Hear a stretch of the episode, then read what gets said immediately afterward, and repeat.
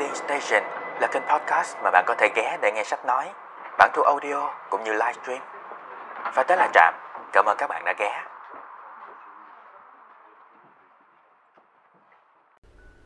Chào mừng mọi người đã ghé Trạm. Chúng ta lại quay lại với quyển sách Con chim xanh biết bay về, tác giả Nguyễn Nhật Ánh, phần 1 và chương số 9. Cùng điểm lại một xíu nội dung ở chương số 8 nha. Tịnh và Sâm không những trò chuyện với nhau qua điện thoại mà Sâm còn hẹn Tịnh đi ăn tối từ 6 giờ cho tới 10 giờ đêm mới về. Khuê nằm ở phòng giả vờ ngủ mà lòng thì rối bời. 4 tiếng quá dư cho một buổi ăn tối nhưng quá đủ cho một buổi hẹn hò. Dù vậy, đối với cô, Sâm vẫn là một người sếp rất tốt. Cô vẫn rất ngưỡng mộ anh trong cách anh đối nhân xử thế. Nếu cô không có tình cảm với anh, Nếu cô chỉ xem anh đơn thuần là một mối quan hệ giữa người chủ và người làm công, Thì có lẽ mọi chuyện đã rất tốt đẹp. Đang ôi sầu chuyện của Sâm, Khuê lại buồn thêm chuyện của chị Ba Được. Sáng đó cô đến sạp cá của chị Ba Được lấy cá, Thì hay tin chị bị đột quỵ. Giờ đã đỡ qua phần nguy hiểm, Nhưng có lẽ sau này chị sẽ nghỉ bán luôn. Khôi bỗng thấy buồn. Cô nhận ra chợ không chỉ là nơi mua bán, Nó đã trở thành không gian sống Và những người bạn hàng đã trở thành một phần của cuộc đời cô. Còn bây giờ, cùng đón xem nội dung của chương ngày hôm nay, Chương số 9 nha.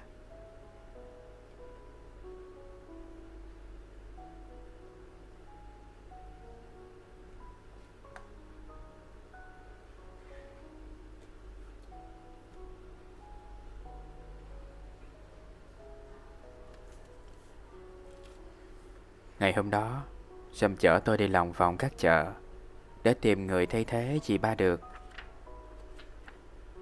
Đi với Sâm mới thấy anh chọn mối hàng giống như chọn quần áo đối với phụ nữ. Được kích cỡ thì không bằng lòng màu sắc, được màu sắc thì chê chất liệu phải, được chất liệu phải thì không thích kiểu dáng. Tóm lại là kỹ lưỡng kinh hoàng. Tôi chẳng lạ gì Sâm nữa. Tôi nhớ có lần anh hỏi tôi Cô biết tôi ghét nhất thói xấu nào của con người ta không? Ừ, em không biết. Thói cậu thả. Anh miếm môi. Thói cậu thả Có thể làm chết người đó cô. Cuộc tìm kiếm tốn nhiều thời gian đến mức Sâm phải chở tôi vào một quán ăn cơm quen đường, ven đường Để ăn trưa trước khi đi tiếp. Như vậy rốt cuộc Cũng đến lúc Sâm mời tôi đi ăn nhưng tôi không thấy hào hứng hay là cảm động gì cả. Sam đi ăn với tôi, Khác xa lần Sam đi ăn với Tịnh. Đó chỉ là một bữa ăn tịnh thế. Tôi ghé vào quán. Sorry. Tôi ghé vào quán ăn giống như tài xế Ghé vào chạm xăng. Đổ nguyên liệu, Đổ nhiên liệu. Ăn để cho no, Chứ không phải để kiếm cớ tâm tình. Chúng tôi ngồi bên nhau như hai đứa con trai Hoặc hai đứa con gái Cho đến khi rời quán. Thời gian tôi nhìn vào đĩa cơm của mình Nhiều hơn là nhìn Sâm. Nếu cả hai có trò chuyện đôi câu Thì cũng chỉ xoay quanh đề tài nhân sự. Em thấy chị bán cá chợ An Đông cũng được mà anh. Sâm gật gù. Tính tình chị ấy hiền lành, thật thà nhưng tôi chưa biết cá của chị ấy bán có tươi ngon không. Sâm bảo tính thật thà phải đi kèm với tính kỹ lưỡng Mới thật sự đáng tin. Kỹ lưỡng là sao ạ?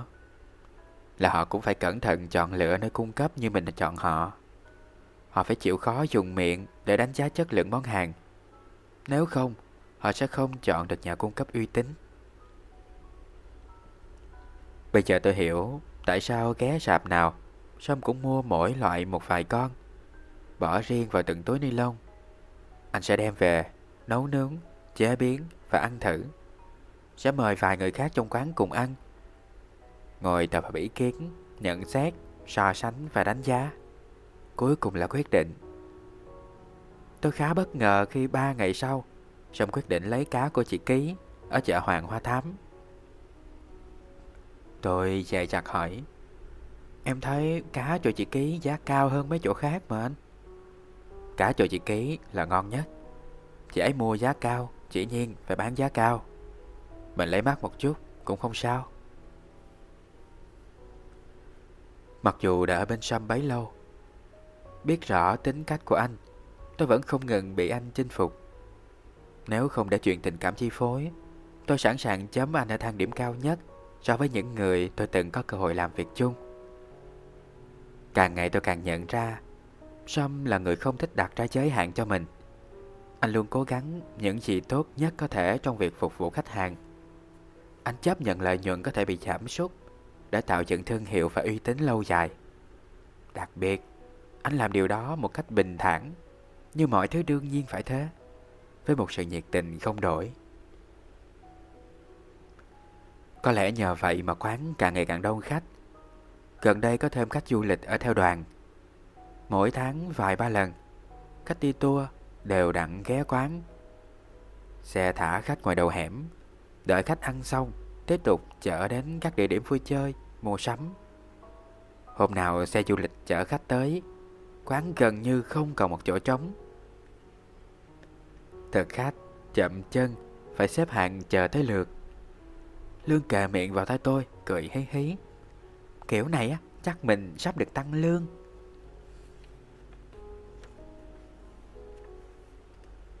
Ôi, trang sách nó dính quá.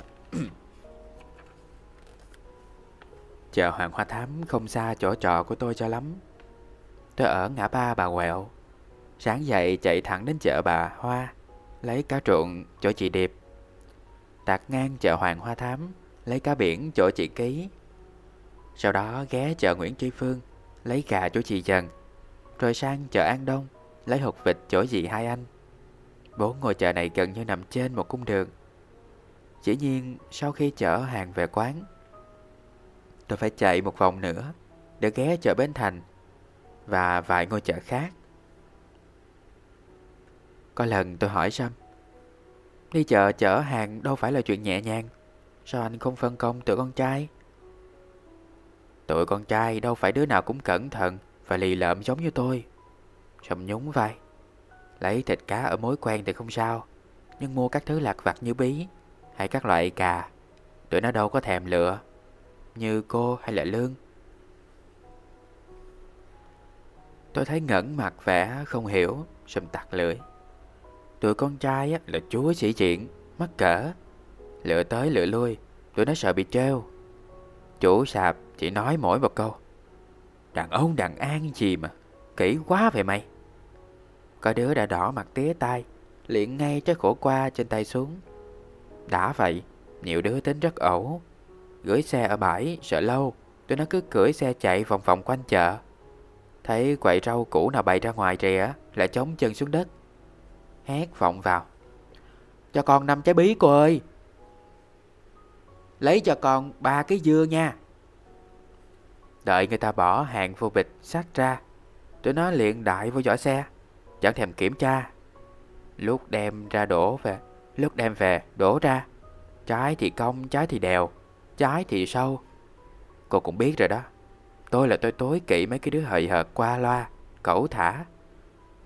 Sai tụi nó đi chợ Thả tụi đi còn hơn. Tôi phì cười. Nói tụi con trai trong quán Tụi nó hầu hết là sinh viên. Có đứa ra trường, Có đứa đang đi học. Mặt mày đứa nào cũng sáng sủa, Trắng trẻo thư sinh. Nếu tôi là tụi nó, Chắc tôi cũng không đủ can đảm đứng mân mê, Cầm lên đặt xuống từng trái cà trái dưa Trước ánh mắt cười cợt Hay khó chịu của người bán hàng. Bất giác, Sầm liếc tôi. À sorry Bất giác, tôi liếc sầm. Như vậy chắc anh không phải con trai rồi.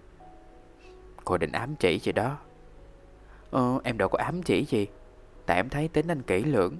Cũng không ngại các bà các cô xì xào chọc kẹo. Tôi từng nói cô rồi Tôi không ở trong số những người lúc nào cũng căng ra Xem thiên hạ bàn tán gì về mình. Bất giác Tôi nhớ lại lời Sâm nói hôm trước. Tôi không ngốc đến mức để chư lượng nhốt tôi vào lòng và mặt sức hành hạ. Có lẽ Sâm đã đúng, đã sống đúng với quan niệm của anh. Sâm chẳng mảy may bối rối khi đám nhân viên trong quán cố tình gán ghép tôi với anh. Anh chẳng buồn che giấu mối quan tâm anh dành cho Tịnh. Và tất nhiên, anh cũng không bận tâm tôi nghĩ gì. Dạo gần đây, Sâm thỉnh thoảng vẫn ghé phòng trọ của tôi, dù tôi đã hết bệnh từ, lâu, từ lâu. Dĩ nhiên là anh chỉ ghé sau 5 giờ, vào những ngày mà Tịnh nghỉ ca chiều. Nhiều hôm anh rủ tôi và Tịnh đi ăn, nhưng tôi viện cớ để ở nhà. Hôm nào phải đi lấy lệ vì không thể từ chối mãi, tôi chỉ ngồi lơ đảng gắp thức ăn chốc chốc góp chuyện khi Sâm và Tịnh hỏi tôi điều gì đó. Những lúc đó, lòng tôi không vui, cũng không buồn. Tôi không cần phải quá cố gắng để không phá hỏng không khí của bữa ăn. Tôi ngồi đó, trên chiếc ghế thứ ba, là một người thứ ba. Nhưng không phải trong tư cách một người phá đám, cố kéo về phía mình tấm chăn, vốn chỉ đủ đắp cho hai người. Có lẽ nhờ vậy mà tôi biết tự cách thu xếp với chính mình. Quan hệ giữa tôi và Tịnh thời gian qua không tốt lên, cũng không xấu đi. Dù có Sâm xen vào giữa hai chúng tôi, tôi không thấy mình ghét Tịnh. Tôi không phủ nhận khi phát hiện ra mối quan hệ giữa Sâm và Tịnh. Tâm trạng tôi rất tệ. Tôi cảm thấy hậm hực như cả thế giới hùa vào bịt mắt. Nhưng sau khi bình tĩnh nghiền ngẫm mọi thứ, Tôi dần cởi trói được cho mình Những sợi dây buộc đó, Thỉnh thoảng vẫn vướng bỉnh, Quấn lấy đầu óc tôi Đó là lúc tôi bắt gặp mình cay đắng Tôi từ chối quyền, Anh trai tịnh Bây giờ đến lượt tịnh, Giành lấy giấc mơ của tôi. Và chẳng đó là sự trả thù của số phận. Nhưng rất may, Ý nghĩ u ám đó trôi qua rất nhanh, và tôi không bị nó dày vò như tôi vẫn lo lắng. Dẫu sao trong mắt tôi, Tịnh vẫn là một cô gái đặc biệt. Không phải đứa con gái nào trong hoàn cảnh sung túc như nó Cũng quyết định chọn cho mình lối sống tự lập. Tôi đoán ba mẹ nó chẳng vui vẻ gì Khi thấy nó cày ải mỗi ngày Để kiếm từng đồng Trong khi nó có thể ngủ trên đống vàng Mà không cần phải động tay động chân Nếu nó muốn có lẽ Sâm thích tịnh vì lý do này. Tôi thầm nghĩ, hồn nhiên cũng là một điểm cộng của tịnh. Hồi tịnh mới quen Sâm, tôi rất bực mình khi mỗi lần đi ăn với Sâm về. Tịnh thường huyên thuyên, Sâm thế này, Sâm thế kia. Sâm hỏi em thích ăn món gì, thích nghe nhạc loại nào, có thường về quê hay không. Thoạt đầu tôi nghĩ tịnh chọc tức tôi Nhưng về sau tôi biết là cho nó vô tâm. Sau nhiều lần để ý, tôi thấy vẻ mặt của nó lúc đó giống như vẻ mặt của một đứa trẻ sung sướng, khoe bánh kẹo hay đồ chơi hơn là vẻ mặt của kẻ muốn đóng đinh người khác vào tường. Chắc Tịnh không biết tôi hay nghĩ ngợi về Sâm. Ừ, làm sao mà Tịnh biết được khi ngay cả tôi cũng không xác định được tình cảm của mình. Anh Sâm là ai vậy chị? Ờ, anh Sâm hả? Dạ, tối qua chị mê sản cứ gọi tên anh Sâm. Em nghi ảnh là người yêu của chị.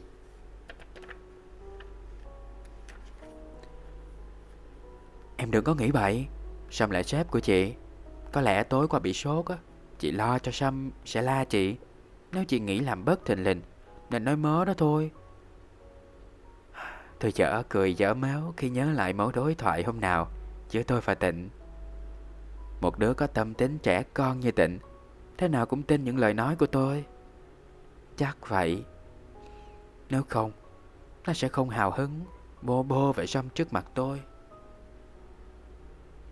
Mẹ tôi lại gọi điện thoại cho tôi Lần này tôi không tìm cớ để cướp máy đột ngột Đúng như tôi nghĩ Cho vài câu đưa đẩy Còn khỏe không Có ăn ngủ được không Mẹ tôi lái câu chuyện đến chỗ mà tôi biết, đã biết trước con đã quyết định đi làm chỗ chú thằng Sẹo chưa? Vẫn chưa, mẹ. Thôi, chuyện đó con trả lời sau cũng được. Mẹ tôi trẻ giải. Ừ, dạ, nhưng còn chuyện ông Bảy sớm Muốn hỏi con cho thằng Sẹo á Con tính sao? Ừ, Từ từ con tính. Từ từ là bao lâu? Tự nhiên tôi buộc miệng. Dạ tháng sau con trả lời. Và đó là tất cả những gì có trong chương số 9 của quyển sách Con chim xanh biếc bay về Tác giả Nguyễn Nhật Ánh Cảm ơn mọi người đã ghé chạm và lắng nghe. Hẹn gặp lại mọi người vào số tiếp theo. Để không bỏ lỡ bất kỳ số podcast nào của Trạm trong tương lai, Cũng như kể Trạm nghe câu chuyện của mọi người thông qua hộp thư tâm sự, Hãy ghé thăm website của Trạm tại địa chỉ blog của Trạm.com